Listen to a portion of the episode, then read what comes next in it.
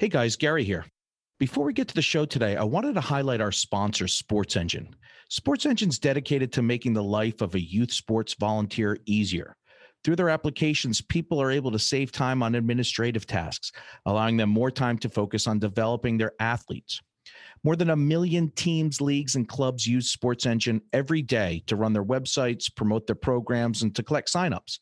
They also offer an easy solution for getting uniforms delivered directly to their athletes' homes. It's called Sports Engine Gear, and you can check it out at sportsengine.com forward slash gear to get started. Great. Now, on to our show.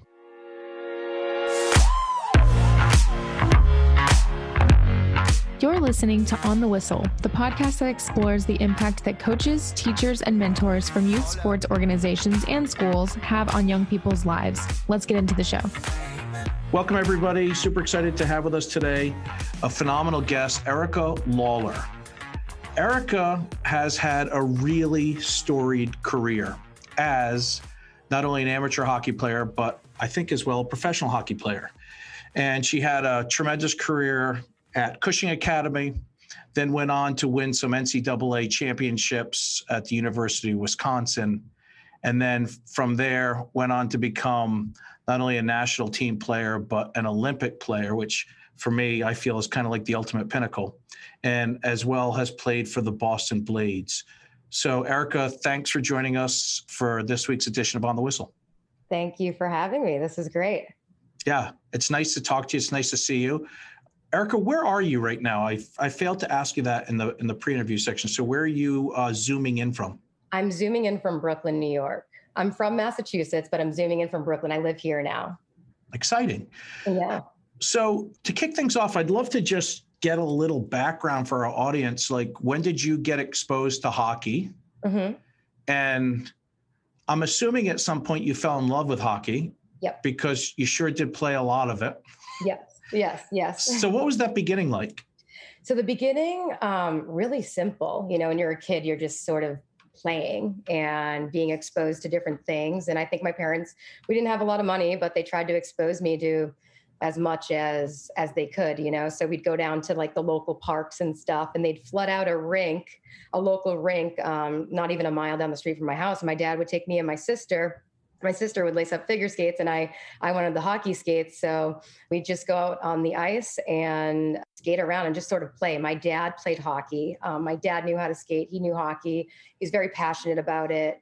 And I think that kind of energy can rub off on kids a lot, right? When a parent's really passionate about something. I distinctly remember how happy, you know, he would get to take us to do those things. It was sort of like a bonding um, time to bond with dad. You know, we had fun playing hockey. And um, so I started, I want to say like I don't know, I was probably like four or five when I started um, skating, but not recreationally. I started in a league when I was seven, but I was introduced to skating first. And that was just on local ponds and rinks and stuff like that, you know, like a, a cheaper version just to make sure that I liked it before my parents really, you know, signed me up and had me do the learn to hockey and all that stuff. So it was just yeah local i was lucky because my dad played my aunt played um, and it was sort of a family thing and that that translated into you know more of a uh, a passion and yeah that that love that you were talking of, about is very important. Erika to talk about the elephant in the room. Mm-hmm. you're little. Yes yes. Yep. So for those of you who don't know erika according to wikipedia is four feet 11 inches. Yeah. So uh, you and i share something in common Oh, you you're a little too. I can't. I was a little guy. I was a late bloomer and a little guy. Yeah. But I never became a great athlete. You yeah. obviously went to the height of your, you know, the height of the experience of becoming an Olympic athlete and a professional athlete. But yeah. So did the adage work for you? It's not the size of the dog in the fight; it's the size of the fight in the dog. I mean, were you just a tenacious little Yep, that's exactly what it what it is. Um, you know, I came. I want to say, uh, hockey. Playing hockey wasn't always easy for me, being the only girl. You know, I went through a lot of, and I'm an emotionally sensitive person. I mean, I, I, I go through emotional extremes, and I think when I was a kid, especially, sort of um, struggling with, you know, where what is my place in the world? I'm the only girl playing with boys. I didn't.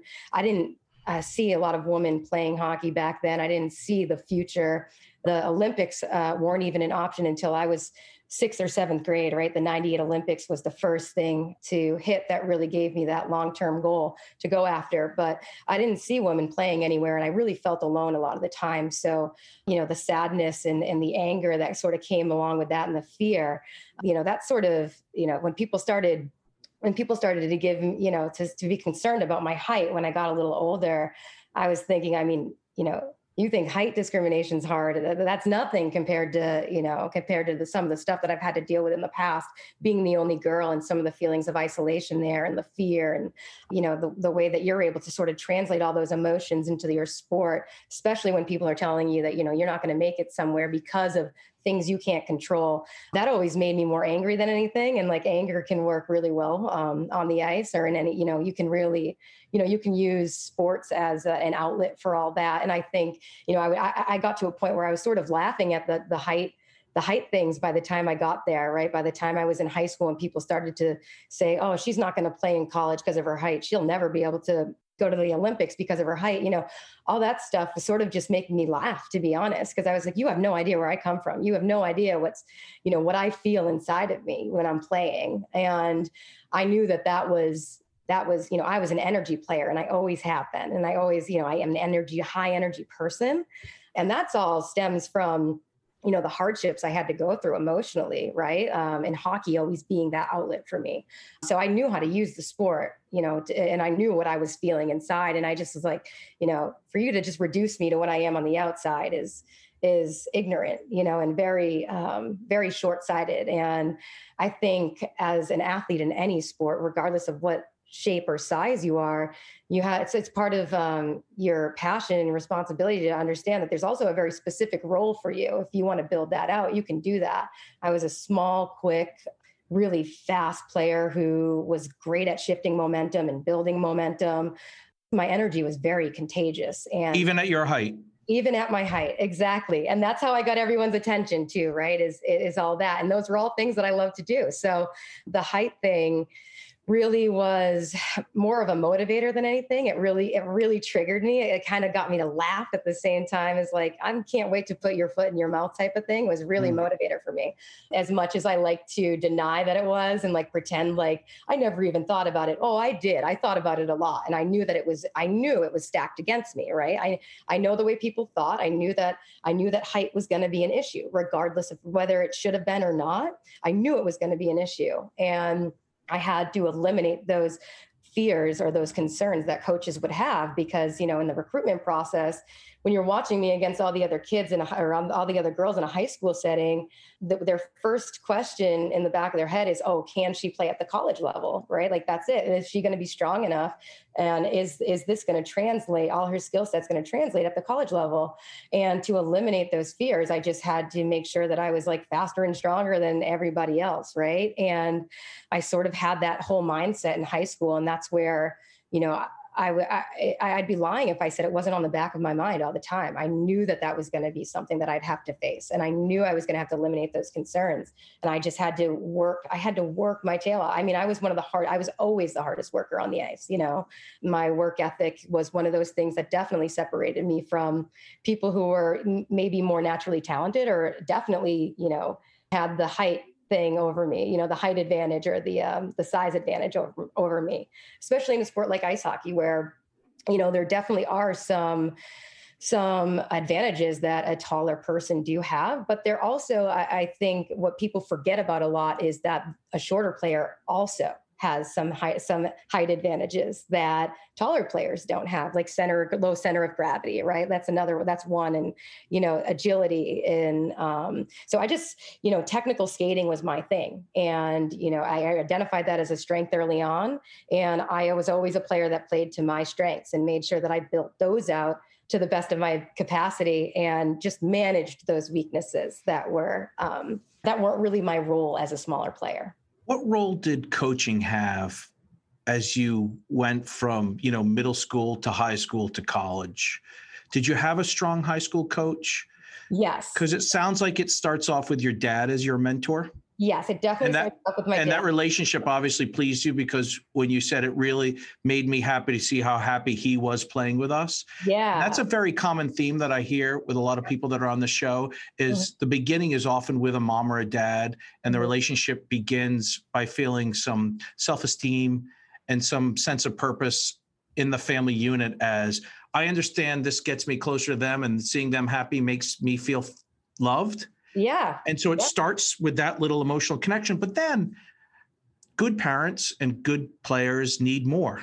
Yes. Right. Yes. You need to really, I mean, a dad can only go so far with a kid. And at some point, somebody needs to sit you down and say, hey, you know what, Erika, your dad might love you, yeah. but I'm your coach and you're not using your left hand properly. You're not whatever the thing is. Right. Yep. And so when did that transition happen and how did it affect you? And, and if you want to give a shout out to any any people yeah, along the way that really changed your trajectory? I, I, know. I, you know, and I get very emotional when I talk about mentorship actually in coaching because it was, it, it and is so important. And I have such deep gratitude for those people who stepped in in my life when I needed them. And needed Erika, them. that's the purpose of the show. Yeah. oh, really? To, to, highlight that and to let the world know we appreciate those people. Mm-hmm. And without those people, the fabric of our youth and our communities would be weaker yeah. had it not been for their invisible work that exactly. goes into raising so many of us indirectly in their own way. Yeah. And my wife and I have seen it with our children and their coaches. And mm-hmm. so that's the essence of what we really like to get to with On the Whistle. I love that. I love that. I remember distinctly. I had this moment at the opening ceremonies where I was sitting in the, you know, we after we walked in, we sat down. I was just, you know, in complete and utter shock and awe uh, and amazement. But I, I, you know, I started crying and, and getting really choked up in that moment because all I could think of is, wow, there were so many important heroes in my journey and to get me here to experience this very special moment. But I'm the one sitting here, you know, I'm the one who gets to do this. So that I love that you do that. And it's very important. But to answer your question, yes, my dad was definitely really important, but I think every kid gets to a point where they're like sick of listening to their parent. And because there is that deep bond of love, right? You feel like there's almost like you don't want to lose that. So if there's ever any criticism and stuff, you get really, I, I remember getting really defensive with my dad at certain points. And there, he was hard on me. It was like a tough love kind of thing.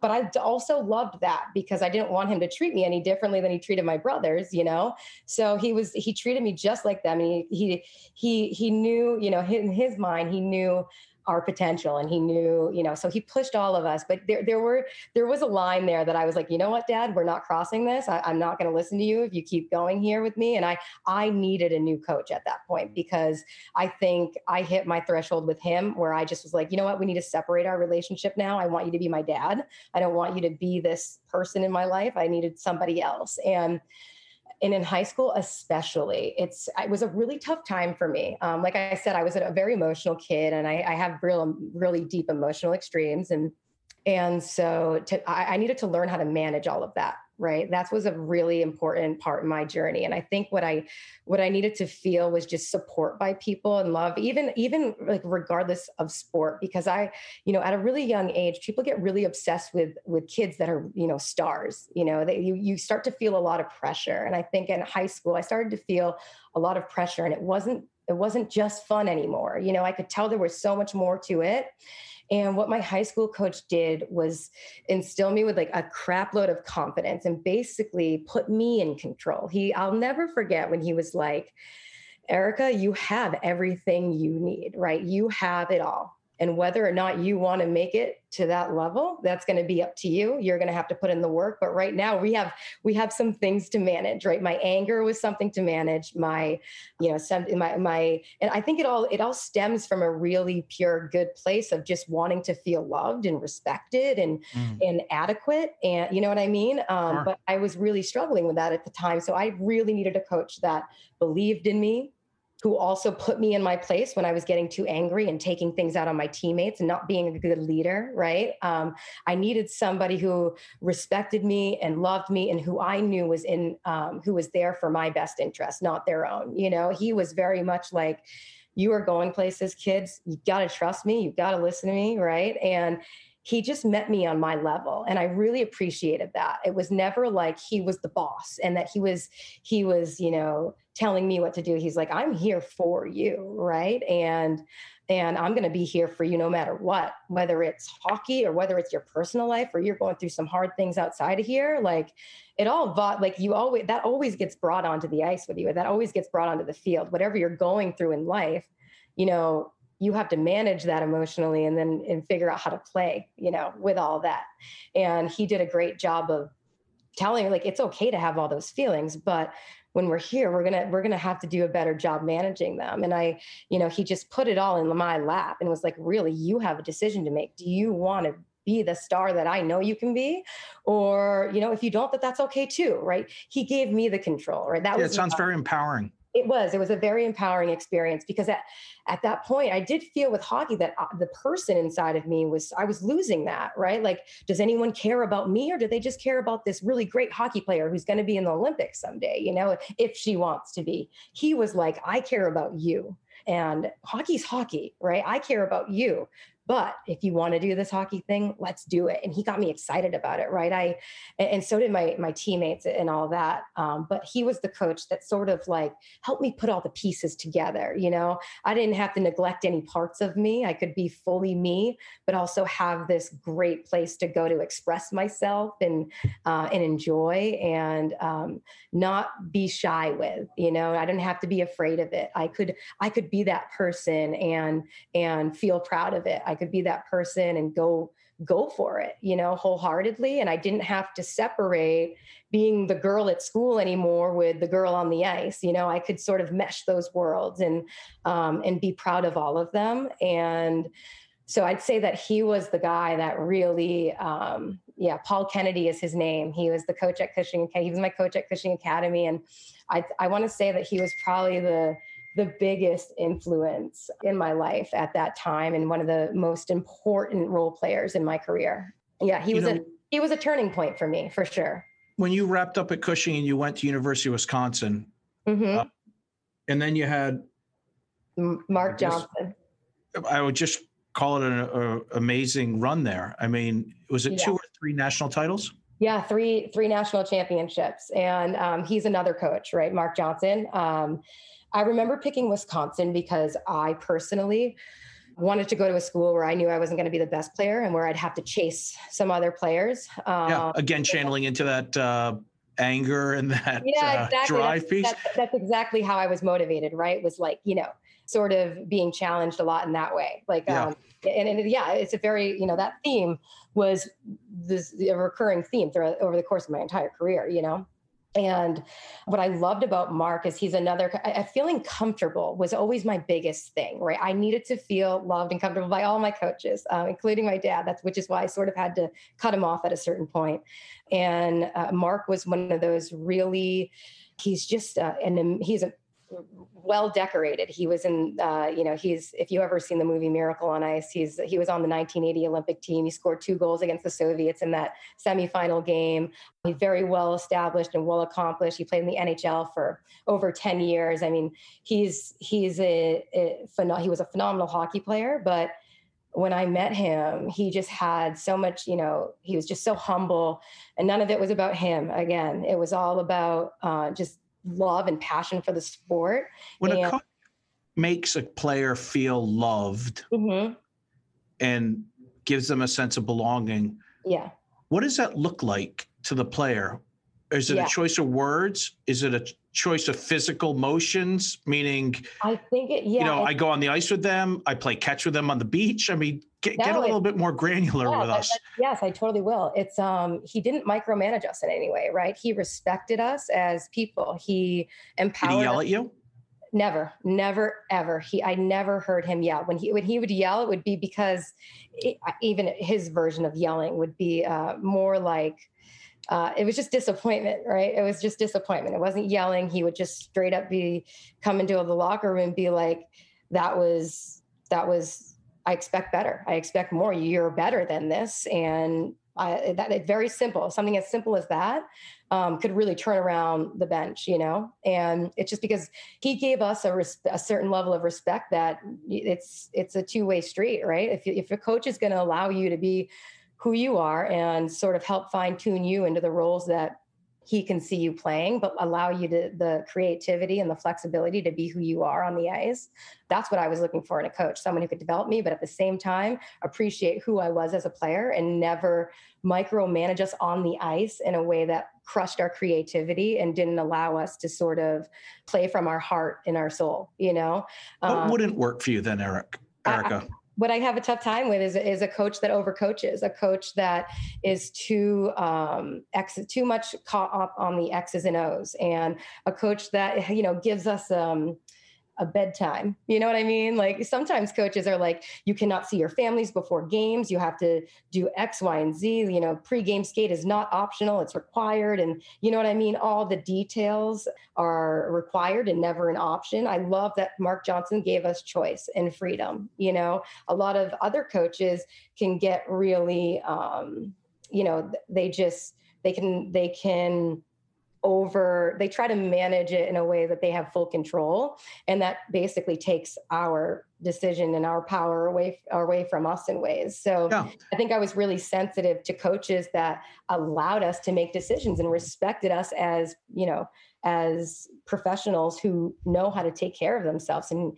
who know what what they're doing and how to prepare for a game you know mentally physically and all of it. He just trusted us. And and trust looks like like i said the ability like he let us make decisions. He let us prepare how we needed to. He didn't force us to wake up at a certain time to go for a team walk. Those were all things that we were able to play around with in our college years to figure out what's best for us as individuals and what's best for our for us as performers. And i think that that's um, that's really the, the, a huge difference between Mark and other coaches that I had the opportunity to play under um, in my later years. So, yeah, I think that that was really important for me. Talk about the Olympic experience and the and the coach for that team. It was, was it, Mark, actually. Oh, it was Mark. I lucked out big time. I mean, wow. I felt so comfortable with him, and it was a huge advantage for me for sure. I mean, I knew all of his drills. I knew, you know, I knew, you know, I knew what he expected of me. I knew what my role was. I knew how to communicate with him. He knew how to communicate with me, and all that stuff uh, really, really helps a lot. Um, but there were coaches within the process of that U.S. team that that just had a different style and i could tell that it, it was adjustment that i had to make and that's just energy that you know you sort of burn up a lot of energy trying to figure out where does this coach see me how does this coach see me you know what kind of role am i playing under this coach versus what kind of role i will play under a different coach you know every coach has a different you know a different way of execution and sees different players in different places and and you're constantly adjusting to that as a player on the US national team when coaches are coming in and out, right? Coaches are trying out just like players are. And during that year, though, during those four years, um, the 2006 2010 years, there were four different coaches. And every single time it was such an energy drain to have to go through the motions of like figuring out where this coach sees me. You know, it's a mental game, right? And that's a, that can be exhausting when you're, you know, if you're overthinking it and trying to, you know, please and all that stuff but ultimately you have to figure out figure that out because they're the ones picking the team so and erika it's not just on that team it's in life it's in life, exactly. So, you know, when you leave sports from a full time job or a recreational job or a semi amateur job, and you do enter the workforce, mm-hmm. you are going to report to somebody. Right. And that person reports to somebody. And yeah. around you, you have peers. You can call them teammates or you can call them colleagues. Right. But the dynamic that you're talking about remains for all of us in life because we build big tribes, we build small tribes, we work in different groups and figuring out where you sit with the person you report to and how they see you and how you want to be seen. Mm-hmm. it's a constant dynamic in life. Oh yeah. How you want to be seen versus like what you think the reality of how somebody is perceiving you is just you know it's such as you know it can be a vicious cycle if you're thinking about it too much. Well the piece that you talked about in high school where your coach allowed you to combine the two personalities that you thought about yourself yeah. You were both a hockey player, but you were also Erika. Yes. And that it sounds like there was a little bit of a struggle about those two different things, but this high school person allowed you to combine those two. That's a really valuable lesson early on. Yeah. So that you can go forward as one person. Yes, right. Right. Right. And then when you're trying to figure out, well, how do I want them to see me? I believe that kids who have enough self esteem to know, see me for who I am. I mm-hmm. am who I am, and I have self esteem because my coach taught it to me, or my Yeah. teacher taught it to me. Yeah. Right. Yeah. Or whoever it was, my mentor taught it to me. Yeah. That allows that interaction to be um, so much more effective Yes. later on in life.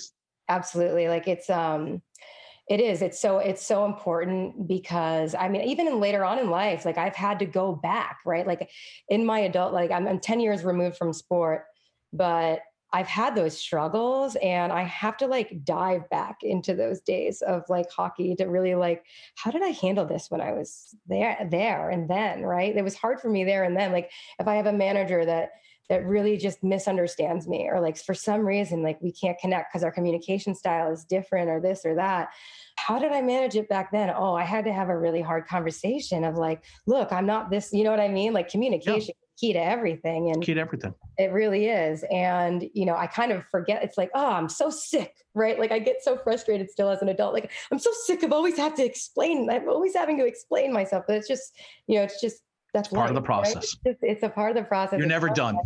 It's never done. You know, I looked at some of your Twitter posts and your Instagram posts, and I get a sense that you um, use kindness Mhm, as a method to your practices in life. Mhm.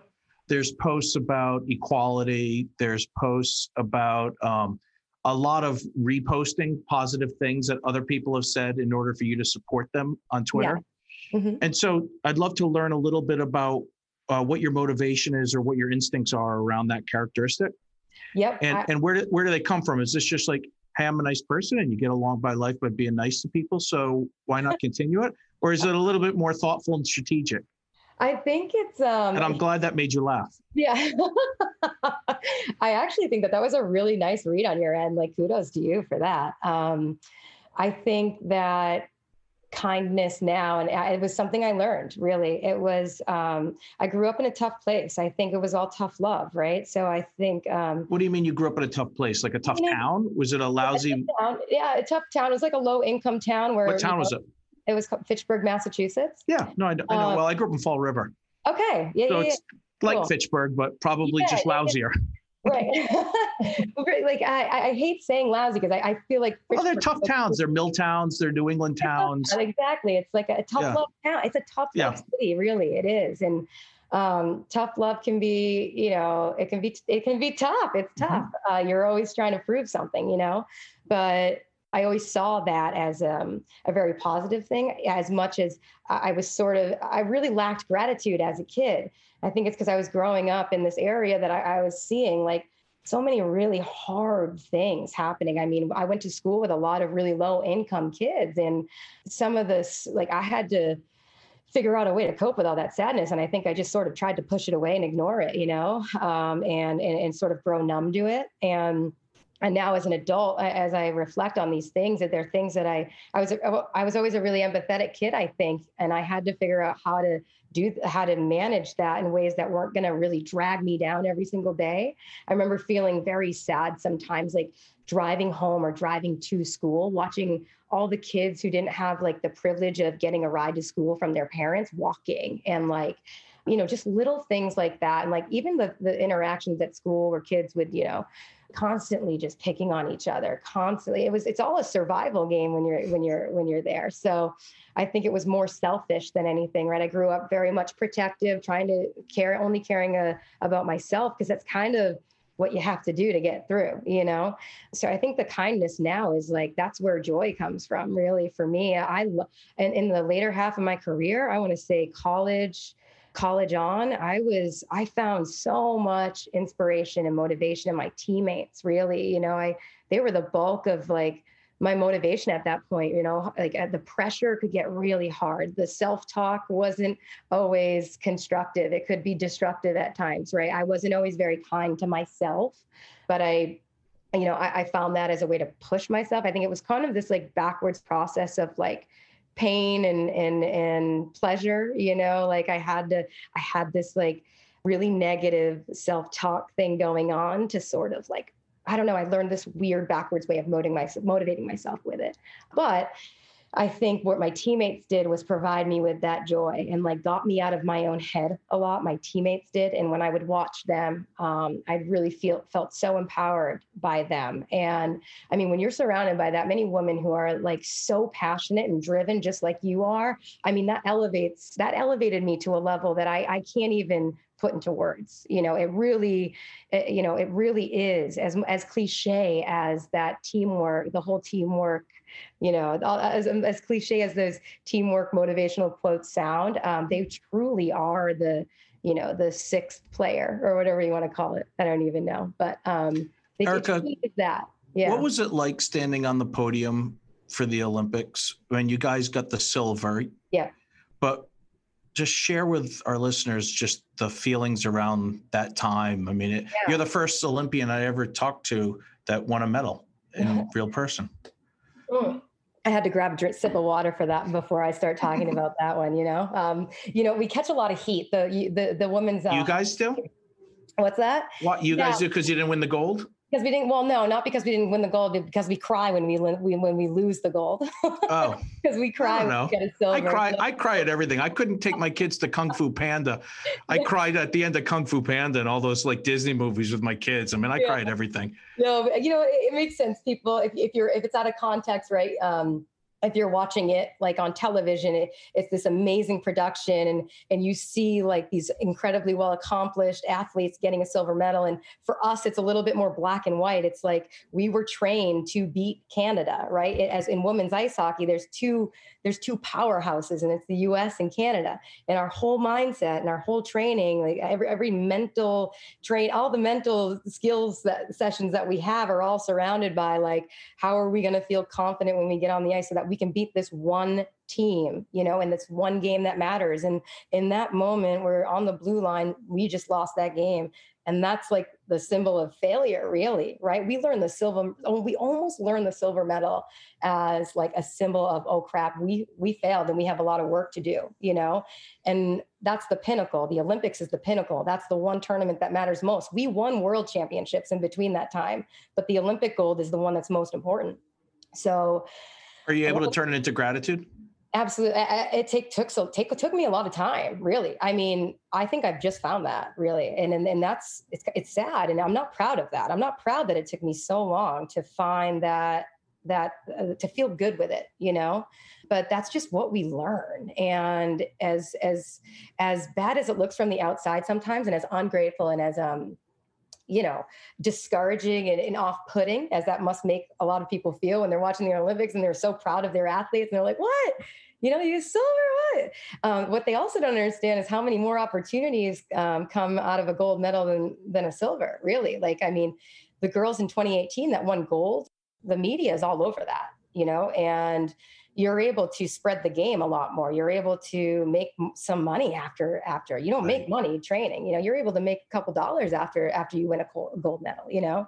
You don't get those opportunities with a silver. So there's a lot that goes into it um, but i think mostly it's just the emotion of look this is it's a very polarizing process when you're in women's ice hockey and that silver medal is you know it's success if you win it's failure if you lose and in that moment we're struggling with all sorts of emotions. It's like it's not just success and failure and we had just failed. It's also oh wow we just had such an emotional experience with this amazing group of women. And that's where the gratitude comes from in that moment of getting this, the medal. It's not and that gratitude also makes me cry right? So so people are seeing it on camera. In the moment i was feeling grateful for my teammates. I also felt a sense of wow i let these guys down right? So there's so many emotions that are playing into that that people don't really understand because you don't live that life. But you know you're like a whole career i mean i was having like flashbacks in the blue line. I had to disassociate in certain moments because it was so much emotionally that i didn't know how to I didn't know how to manage it all, right? And, there was a moment there where I just went completely numb.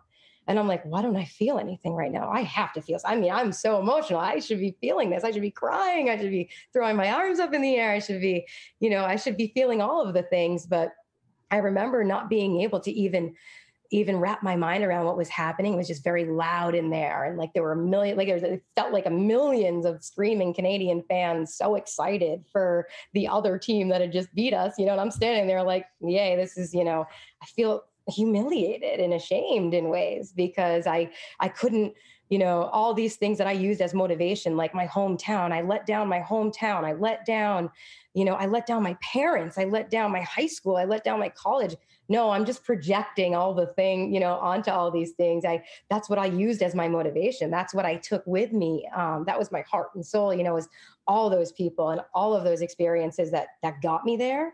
And so when i'm in that moment i was just like i let everyone down. I was really just let myself like you know in ways it was mostly just letting myself down but because i had used that as motivation then you have the fallout of that when it doesn't work out.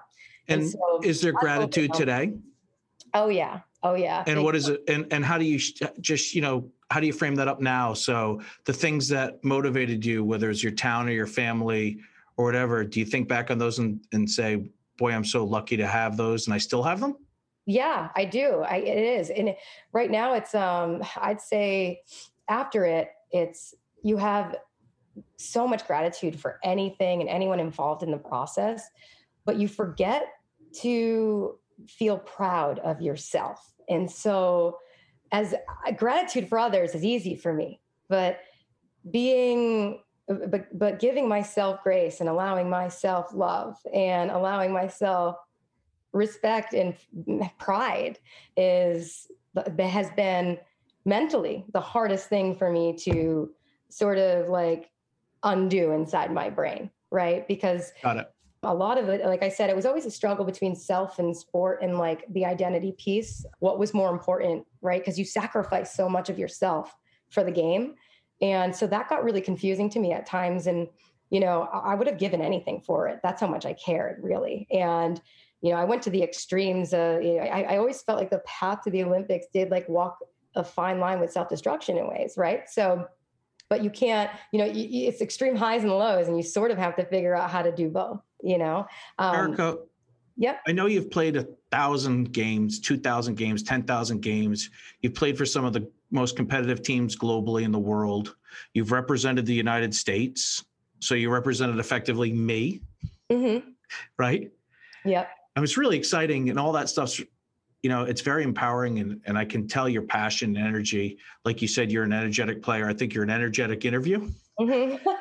i'm yeah. curious with all the wins and losses, what did you gain more from the wins or the losses? Um,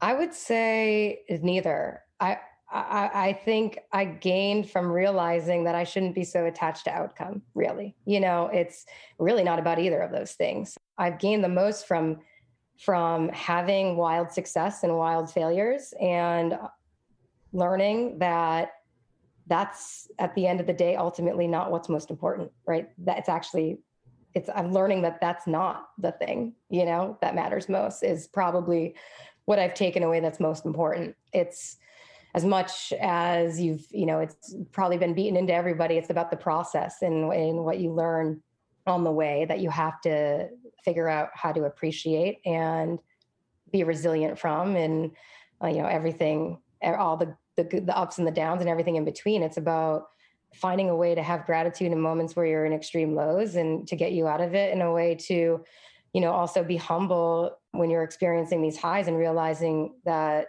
you know grounding yourself inside of all those people right grounding yourself inside of all the all the stuff that really matters and that's just you know love and support and care and concern and just respecting people around you and your teammates and really just I want to say like rallying around those like really core beliefs. Uh, that core belief system is really always needs to be the center of everything you do, and uh, because I don't know, like I said, you can you get high and you get low, and like either neither of those things are going to be good if you're not grounded in ways. Right? They can both be very unhealthy and very dangerous. Exactly, very dangerous and very healthy.